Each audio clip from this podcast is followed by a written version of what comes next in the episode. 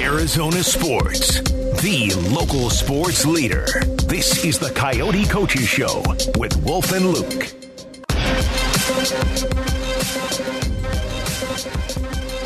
All right, the Arizona Coyotes. This uh, I don't even want to say rough stretch of the schedule, Wolf, because they've had a brutal schedule for the first almost 50 games now. But they get a break coming up after Saturday. They get St. Louis at home tomorrow.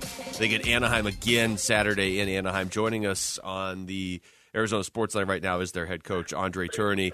Uh, Bear, thanks for the time. How you doing? Very good yourself, guys.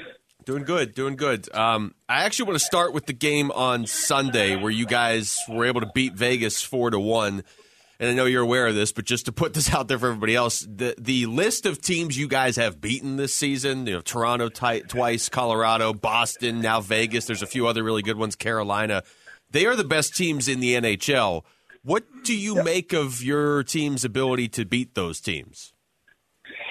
Well, as a team is the way we approach those games versus our record, our uh, success against the, the the bottom team. I think if you look at the the bottom five team in the league, our record is one seven and two against those teams, which is almost the reverse against the top team. So it, it's all a, a mindset for us. We need to to look at it and learn uh, to approach our approach is definitively different when we play against uh, a top team. So we need to learn from there and uh, get be better, be better at preparing the, the same way and embracing how we need to play to have success. I think when we play against team like Anaheim, we we're we're not going in that game with the same urgency, with the same uh, fear to lose or to get scored, and uh, that lose our game, and we pay for it.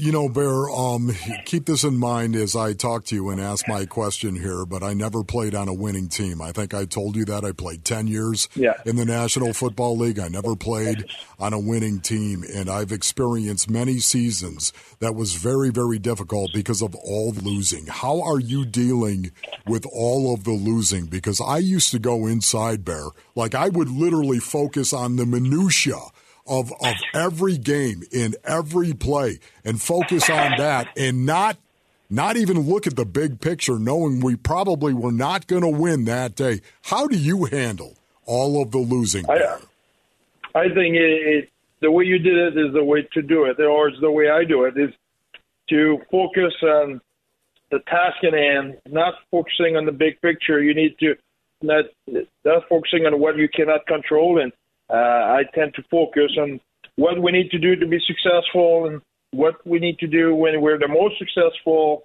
or what we do when we're the most successful, I should say. And that's the way it is. We even if I focus on all the other stuff I cannot control, right. that won't that won't help. I think so. Do you think uh, most the of way your, I approach it? Yeah. Do you think most of your players? Do you talk to them about that, Barrett? Do you give them that advice on how they should approach it? Yes, we talk about it, and and you know, you've been you've been a, a pro athlete.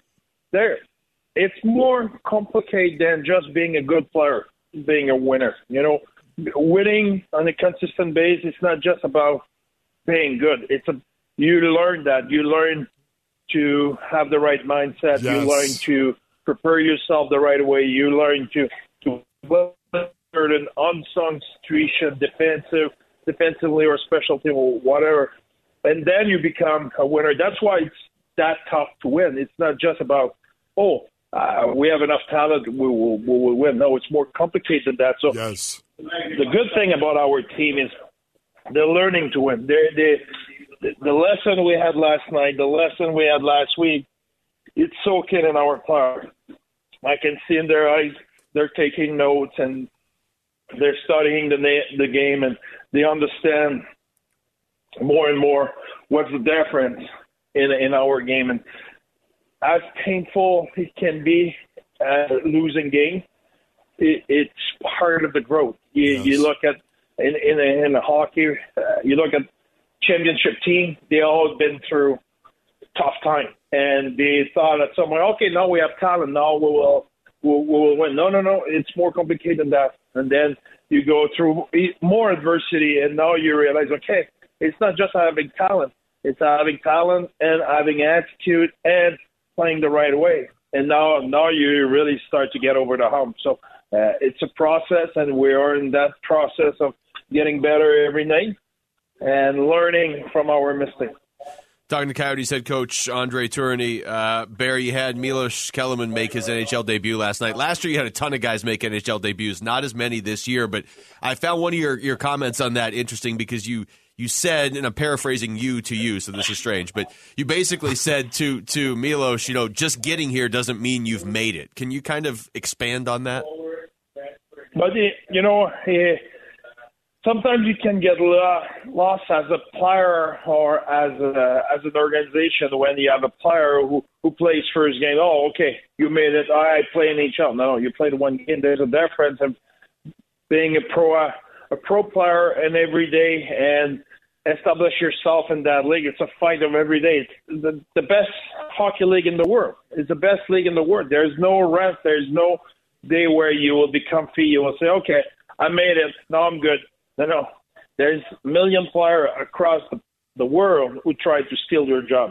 So there's not a there's not a comfy league. You know, I, I remember talking with a guys who play a uh, 700 game in the NHL and saying to me, I've never been comf- comfortable one day in the NHL. Hmm. Every day was a battle. Every day was a competition. I did not know when I was showing up at the ring next day if I will be in the lineup, if I will be in the power play, if I will be in the fourth line, or if I will keep my spot in the third line, and so on and so forth. So, so that's the NHL. So it, great for Milo, great for the other guys who played their first game.